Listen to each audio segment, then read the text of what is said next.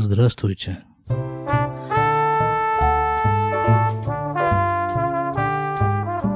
Сегодня 10 февраля 2018 года, 8 часов 20 минут, вечер, исход субботы. Давненько не читали мы с вами письма новорожденного. Тем более в свете последних э, событий в нашей семье, о которых я рассказывал в предыдущем выпуске, мы теперь можем пользоваться своими собственными записями звуков, издаваемых новорожденным. Пожалуйста.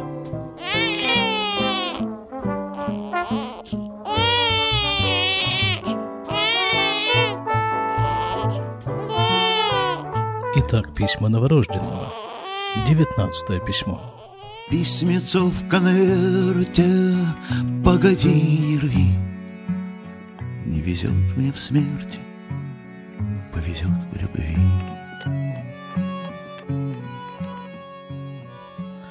Такой же конверт, тот же самый адрес, Украина, Запорожье.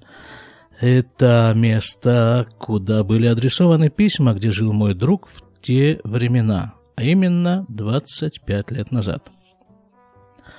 А я, с другой стороны конверта написано, где жил я в то время, Кфар Хогла, Израиль. Так, на этот раз, похоже, нет у нас никаких открыток и никаких иллюстративных вложений, а также денежных знаков внутри конверта не наблюдается. Открываем. 27 февраля 93 года. Ребята, сегодня у нас, как мы сказали, 10 февраля, да? 25 лет. Ни много ни мало. 25 лет, как я это все написал. Итак, а что же я там такое написал? Привет я написал в первой строчке. Хорошо. Надеюсь, что когда ты получишь это письмо, я буду уже в Красноярске.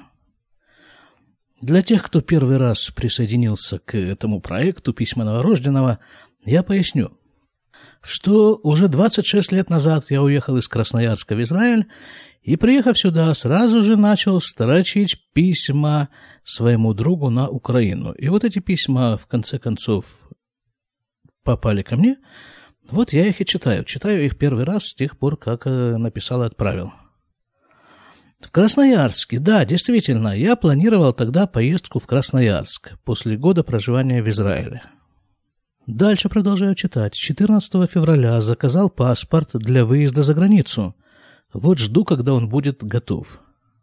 Паспорт, как я уже когда-то говорил, в Израиле паспорт э, соответствует своему, своему названию паспорт, пересечение какого бы то ни было порта. То есть это документ, который необходим для выезда за границу и для въезда в Израиль. А внутри, на территории Израиля, используется документ под названием Теудат Зеут – удостоверение личности – Удостоверение личности, как и все люди, приехавшие в Израиль на постоянное жительство, я получил сразу же практически. Нет, не сразу. Я получил там номер. В аэропорту, приехав в Израиль, я получил номер, написанный на какой-то бумаге. С этой бумагой, если мне не изменяет память, я пошел в Министерство внутренних дел, и там уже получил синюю книжицу, обозначающую, что я действительно являюсь гражданином Израиля. Так вот, а для выезда за границу я заказал паспорт. Вот жду, когда он будет готов. Обещали 2-3 недели. Тем временем, как вы помните, как помнят те, кто слушал эту серию письма новорожденного, я закончил курсы по подготовке к сдаче экзаменов на получение врачебного... Оп, уехал микрофон, а мы поедем вслед за ним. На получение э, разрешения на врачебную работу в Израиле экзамен я успешно не сдал – и врачом я успешно в Израиле не стал. Зато стал медбратом, но это было уже значительно позже. Вот, и э, встал передо мной вопрос, что дальше делать. Вот этот экзамен я уже не сдал. Что дальше делать? Надо же где-то работать, на что-то жить. А для начала я решил съездить в Красноярск. Уже в качестве туриста. Тем временем поступил на работу, если это можно так назвать. О, да, вот это я помню совершенно отчетливо, эту работу. Ну, посмотрим для начала, послушаем А что же здесь написано про эту работу? А потом уже я про нее расскажу, как она мне вы... вспоминается, выглядит вот отсюда, с расстояния в 25 лет. Так, читаю. Прокладываем телевизионный кабель. А сейчас интересно, есть такое явление, как кабельное телевидение? Есть много довольно телевизионных компаний, но, но работают ли они по кабелю, не знаю. Хорошо, телевизионный кабель. Внешне это выглядит таким образом. Читаю. Впереди едет большой трактор с большим зубчатым колесом и делает этим колесом канаву шириной 15-20 сантиметров, глубиной 40-50 сантиметров. За ним идет несколько отчаянно матерящихся людей и специальными мотыгами убирают излишки земли – достаточно точное описание процесса. Дальше.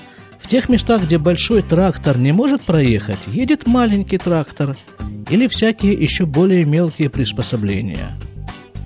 А там, где и эти приспособления не могут развернуться, копаем вручную.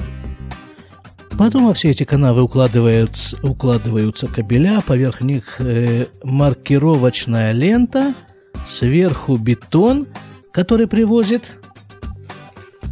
на следующей странице машина-бетономешалка, поверх бетона земля или асфальт.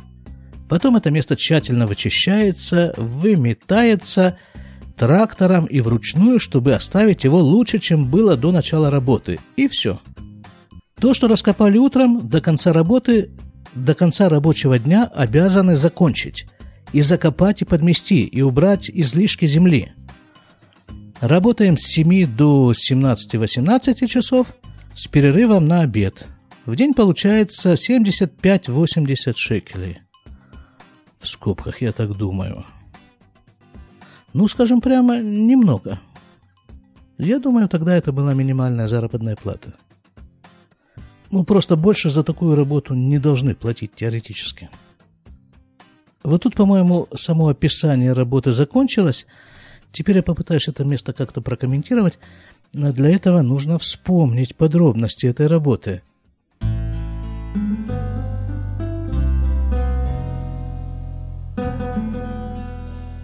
Значит, дело происходило, по-моему, следующим образом.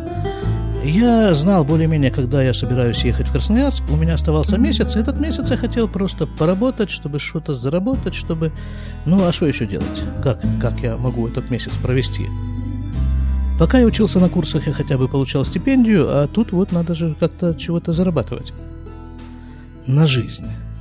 Я прочитал, элементарно прочитал объявление в русской газете, что вот требуются вот такие-то вот... Э, по-моему, там даже не было написано, что именно, кто именно требуется, какая именно работа, просто требуются на работу. Я позвонил, мне сказали, вот приехать туда-то. И я приехал, это было я уже не помню точно сейчас, сколько времени мне нужно было добираться до моего рабочего места. Ну, не так уж много, вполне какое-то. Что-то в пределах часа, наверное, даже меньше. И вот я приехал туда, мне показали вот эту вот штуку, вот эту мотыгу, показали канаву и сказали «копай». И показали, как, собственно, это делается и что от меня требуется. Ну, я начал копать. Собственно, я это воспринимал, ну, вы же понимаете, да, месяц. Для меня это был своего рода спорт, насколько я помню. Такой вот спорт. Причем этот спорт э, иногда проходил под дождем, иногда под проливным дождем. Я помню, как-то один раз э, мне нужно было после работы идти в банк, там чего-то там делать. И как раз прошел дождь, и я, ну, вымок, ну, просто вот до нитки. Вот с меня капало, да. И вот в таком вот капающем виде я заявился в банк, а там этому виду как-то никто не удивился, все нормально к этому отнеслись. Ну, рабочий человек, что ж делать. Большую часть, во всяком случае, самую заметную часть этой бригады, а в бригаде нас было человек, наверное, 30, может быть, даже чуть больше, так вот, самая заметная часть этой бригады были люди, приехавшие из Азербайджана, евреи, приехавшие из Азербайджана. И вот во время этого часового перерыва, когда мы могли покушать и чуть-чуть там отдохнуть, они вспоминали там какие-то свои дни, проведенные в зоне, И... А я там помню, вот пахал как трактор. Вот как этот трактор с зубчатым колесом, вот э, я был тоже таким как бы трактором, но с одним зубцом в виде этой мотыги. И я там пахал, мне было, ну, просто вот как бы физически размяться. Вот, и без каких-то... А они были, вот эти все, вот ребята, вот э, мои, так сказать, коллеги, они были такие немножко удрученные какие-то, такие, даже немножко обиженные такие, что вот, э, там их как бы им не додали. А мне, у меня не было таких мыслей, ну... Ну, ну, я тут на месяц, я ж тут не на всю жизнь.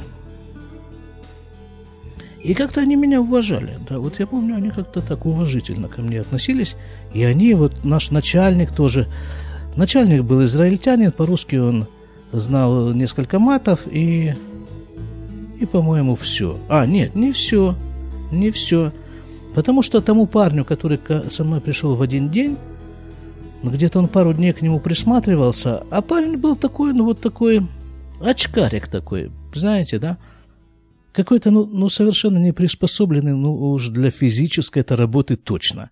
Ему бы что-то писать, что-то читать, какие-то защищать диссертации, а его вот судьба привела в эту канаву вместе с нами, азербайджанцами. И он там как-то, ну, вот так, да. И вот, да, наш начальник к нему присматривался пару дней, потом подошел к нему и спросил его на чистом русском языке, «Тебя как зовут?» Тот говорит, «Гена». Начальник ему говорит, иди домой, Гена. Ну, как бы, что на этом его работа закончилась. И нашу бригаду как-то вот такое впечатление было, что какой-то плеткой так огрели всех нас одновременно. Как же это вот так вот? Ну, понятно, что очкарик, ну, понятно, что Гена, но вот так вот иди домой, Гена. Вот, и все еще, и все еще больше так склонились над своими мотыгами и начали ими ковырять израильскую землю для прокладки кабельного телевидения. А во время обеденного перерыва, в общем-то, там мои коллеги вместе с едой поглощали некоторые спиртные напитки, так что после обеда как бы работа уже шла, ну, легче, наверное. Во всяком случае, под другим градусом. Дальше, дальше читаю и еще так, вот перед тем, как я читаю, вот как бы все-таки взглянуть на этот процесс э, с расстояния в 25 лет. Это, насколько я теперь уже себе представляю, это ну, неизбежная такая часть процесса погружения в израильскую действительность. Ну, у кого как этот период проходит? Кто канаву копает, кто подъезды моет, кто там улицу метет, кто что – ну, на это, наверное, это практически неизбежно в массе. Есть, конечно, единицы, которые, которые сразу там куда-то куда выпрыгивают из э, этой ситуации. Но основная масса что-то копает, метет, а потом как-то постепенно из этого выбирается. Но есть, которые там остаются, остаются в этой канаве, на этих э, лестничных площадках, в сторожах, кстати, туда же, к этому же списку причислим эту работу. Ну, нужно сказать, что это совершенно не обязательно в этом во всем оставаться. Я понял так, что в Израиле самое главное для устройства на работу – получить какое-то израильское удостоверение. Что да, ты можешь эту работу выполнять, ты сдал соответствующие экзамены и можешь этим заниматься – а все те удостоверения, все те специальности, которые человек привез с собой из-за границы Израиля, нужны в основном для того, чтобы знать, э, в какой отдел биржи безработных его направить. И вот, когда читаешь э, воспоминания самых разных людей, приехавших в самое разное время в Израиль, все они прошли через ту или иную копку канавы. Дальше читаю. Основное достоинство этой работы, что ее можно бросить в любой момент. Да, вот это действительно колоссальное, колоссальное достоинство любой работы, что ее можно бросить в любой момент. Можно пропустить день, другой, третий без предупреждения с объяснением и объяснения причин. Но не совсем так. Я помню, что когда я что-то там дня три пропустил, то мне позвонили ко мне, или когда я приехал на работу, меня спросили, а где ты, собственно, был, и что хорошо бы как-то все-таки не пропускать. Но я все-таки был такой достаточно спортивный парень э, в те времена и мог копать, в отличие от того же Гены. Ну, вот так меня, если можно, конечно, применить такое определение к этой работе, к этой работе, меня ценили на работе. О, на работе по копки канавы. Или, по крайней мере, мне очень хочется так думать. Дальше читаю. Второстепенно. А, первое основное достоинство, что можно ее бросить, а второстепенное достоинство – это определенная физическая встряска, да. Так как приходится и киркой махать, и ломом, и иногда изрядно потеть, это я тут немножко вставлю в воспоминания, что когда я все-таки закончил эту работу, месяц я там отработал и приехал в Красноярск, то вот руки в кулак мне было сжать очень трудно. Они у меня сжимались, кисти рук, до размеров э, рукоятки этой мотыги. Ну, она была такая круглая, там сантиметров, не знаю, 4-5 в диаметре. Вот до этого, вот это вот, э, эту форму мои руки принимали автоматически. Потом это прошло. А кроме того, читаю новые люди, новые впечатления. Это точно, это сколько угодно. Там же не только азербайджанцы были, там, там были очень-очень колоритные типажи. И вот э, эта смесь этих типажей и взаимоотношений между ними, причем ну настолько разные – ну, вот эти азербайджанцы, которые вспоминают зону, и вот, скажем, там э, часовщик из Винницы, Йоси был такой, такой. И как они, вот, ну, здорово, здорово. В общем, это такая большая была школа жизни. Краткосрочные курсы жизни, месячные курсы жизни, я бы сказал. Израильской жизни – Люди, да, бригада, примерно 25 человек. Это я читаю чисто русский коллектив. Ну, русский имеется в виду говорящие по-русски. Второе. Бывшие врачи, программисты, химик. А, наверное, двое. Двое бывшие врачи, программист, химик, специалисты по наладке. Следующий листочек. Наладке и эксплуатации электронного оборудования, в скобках бывшие, ну, конечно. Это все в эту тему. Зачем нужны эти самые бывшие специалисты? Во всяком случае, бывшие документы, привезенные в Израиль. Опять-таки читаю бывший часовой мастер из Черновцов. Вот это да. Ну, запоминающаяся была личность совершенно. Такой у него тонкий юмор, такой язык, за ним нужно было с микрофоном ходить на самом-то деле. И он тоже как-то пришелся к месту и к делу, и тоже копал канаву своими руками, которыми он, сколько, я не знаю, лет 20-30, кроме часов, ничего не, не делал и не ремонтировал. И у него, наверное, его часовые руки сжимались до размера рукоятки лопаты – Читаю бывший часовой мастер из Черни... Черновцов и командир полка.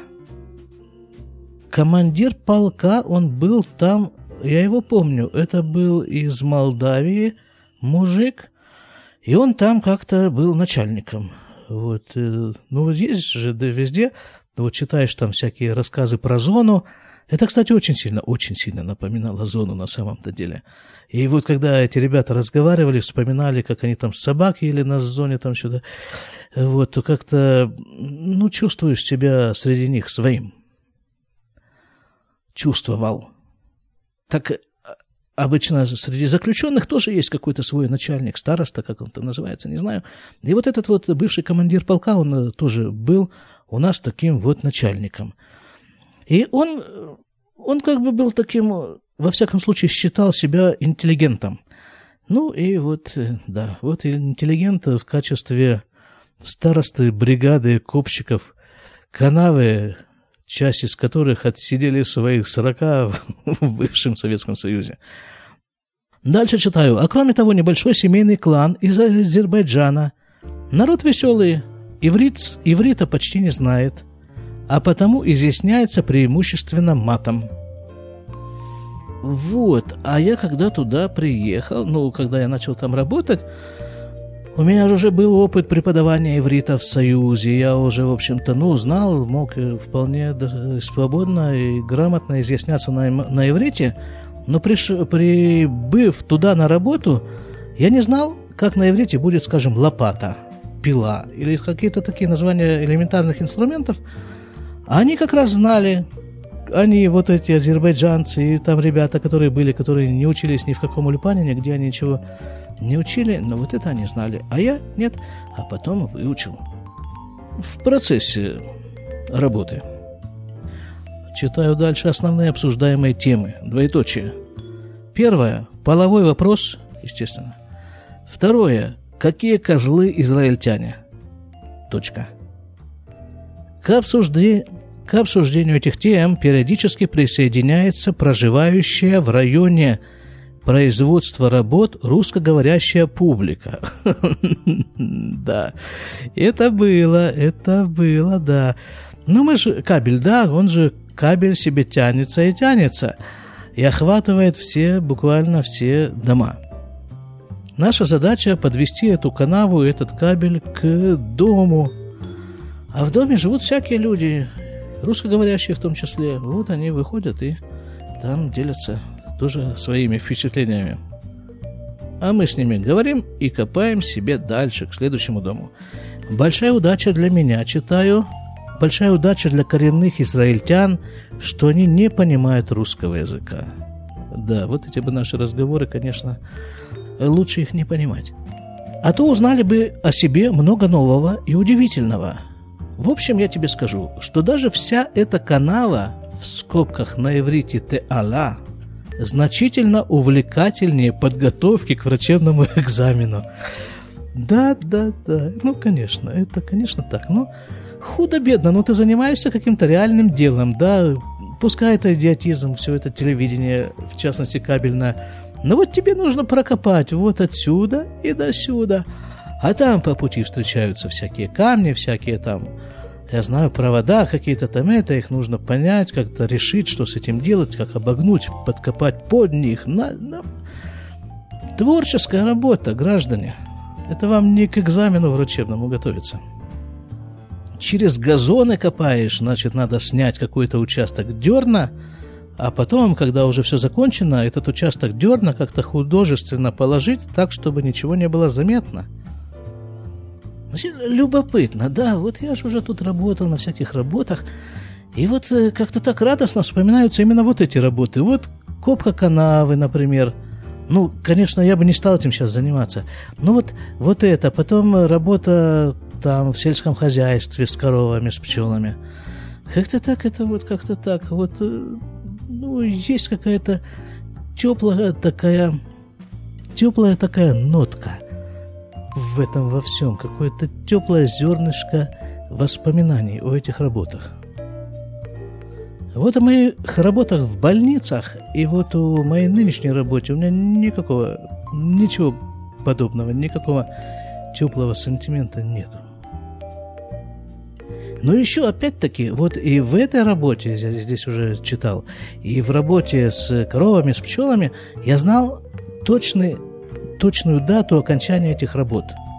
Ну, не совсем так, чтобы точную дату, но я здесь работаю месяц. Или там, вот здесь я работаю до августа. Все. А вот э, с этой моей нынешней работой, когда она закончится, неизвестно. Дальше читаю. Прочитал заметку из «Известий» о террористической организации «Хамас», которую ты прислал – если не обращать внимания на небольшой налет журналистской старательности, то примерно так эта проблема здесь и преподносится. Ты спрашиваешь, как Хамас выглядит в действительности? Ну, как, как можно ответить на этот вопрос? Только непосредственно встретившись с Хамасом, а я с ним вот так вот лицом к лицу, слава богу, никогда не встречался. Значит, как, как выглядит Хамаш? В действительности читаю. Посылаю тебе свою фотографию. Примерно так он и выглядит. Это я фотографировался на тот самый паспорт в какой-то совершенно древней фотографии у древней бабушки в клетчатом пальто, соратницы Бабы Яги. Видишь, обрезала меня с зубчиками. Да, ну, край фотографии, да, с зубчиками. Это же... Когда? Это же во времена Бабы Яги с зубчиками обрезали? Для красоты или другого тесака не было. А что, остроумный был тогда парнишка там, в канаве. А насчет твоей фотографии ты ошибаешься. Это не прошлое лето, а позапрошлое. И год не 1992, кошмар, какие уже цифры. Отсюда, отсюда кажутся, какие эти цифры колоссальные. Э, колоссальные в смысле минуса или плюса, не знаю уже. И год не 1992, а 1991. Так-то. Позавчера был в Иерусалиме у Ир. У нас с ним были две красноярские знакомые, каждую из которых знали Ира, и они приехали в Израиль. Э, одна чуть раньше меня, другая чуть позже меня. Так вот, я был... А, и они остановились в Иерусалиме. Я к ним время от времени заезжал. Так вот, я был у них. Читаю. Получили багаж, который ты упаковывал с ними год назад. Как ни странно, все целое. То ли таможня советская уже наелась, то ли просто ошибка вышла. Но все получено в целости и сохранности. Особенно коробка конфет, которую мама положила мне в ящик. Мама, все-таки мама – это мама. Отправить сыну коробку конфет из Красноярска в Израиль. Коробка ехала год в багажном ящике. Читаю на редкость сохранные конфетки. У них был срок хранения три месяца. И все это очень трогательно и печально. А купон твой в суматохе так и не нашли. Не знаю, что это что имеется в виду. Потом пили израильское вино с ленинградскими просроченными конфетами, это, видимо, те, теми самыми. Сколько говорят, нет уже такого города. А, в смысле, Ленинград. И трогались от трогательности. Вот и все. Завтра в 5.30 подъем. Всем 00 должен воткнуть, вонзить заступ. Ага. Пока. Подпись. Да, вонзить заступ в израильскую землю для прокладки в ней кабельного телевидения. Трогательная все-таки эта вещь, эти письма. Свои собственные письма – которые читаешь впервые, через 25 лет после написания. И, в общем-то, такая мысль как-то приходит в голову, что, а, собственно говоря, а что изменилось с того времени? В отношении работы, честно говоря, мало что изменилось. В отношении отношения к работе – все тот же подъем рано-рано утром. Если здесь я написал в 5.30, то сейчас я пытаюсь проснуться в 4.30. Чаще всего это получается. И все для того, чтобы опять-таки в означенное время вонзить заступ.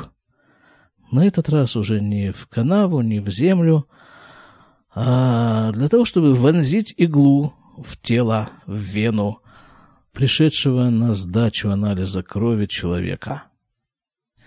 И получается, что все основные изменения в жизни, произошедшие за 25 лет, касаются исключительно нерабочего времени. Вот тут уже и семья, и вот тут уже и новорожденные, и множество других новых вещей, о которых тогда не было ни малейшего представления – А работа остается такой же, и цель ее исключительно обеспечить, финансировать это вне рабочее, по сути говоря, основное существование. Ну вот и все. На этом я с вами прощаюсь. Сами понимаете, нужно ребенка качать. Растрепались косоньки. А завтра с утра пораньше на работу. Будьте здоровы, будьте счастливы. До свидания. Госпожа Победа, значит, моя песенка до конца не спета. Перестаньте, черти, клясться на крови. Не везет мне в смерти, повезет в любви. Не везет мне в смерти, повезет.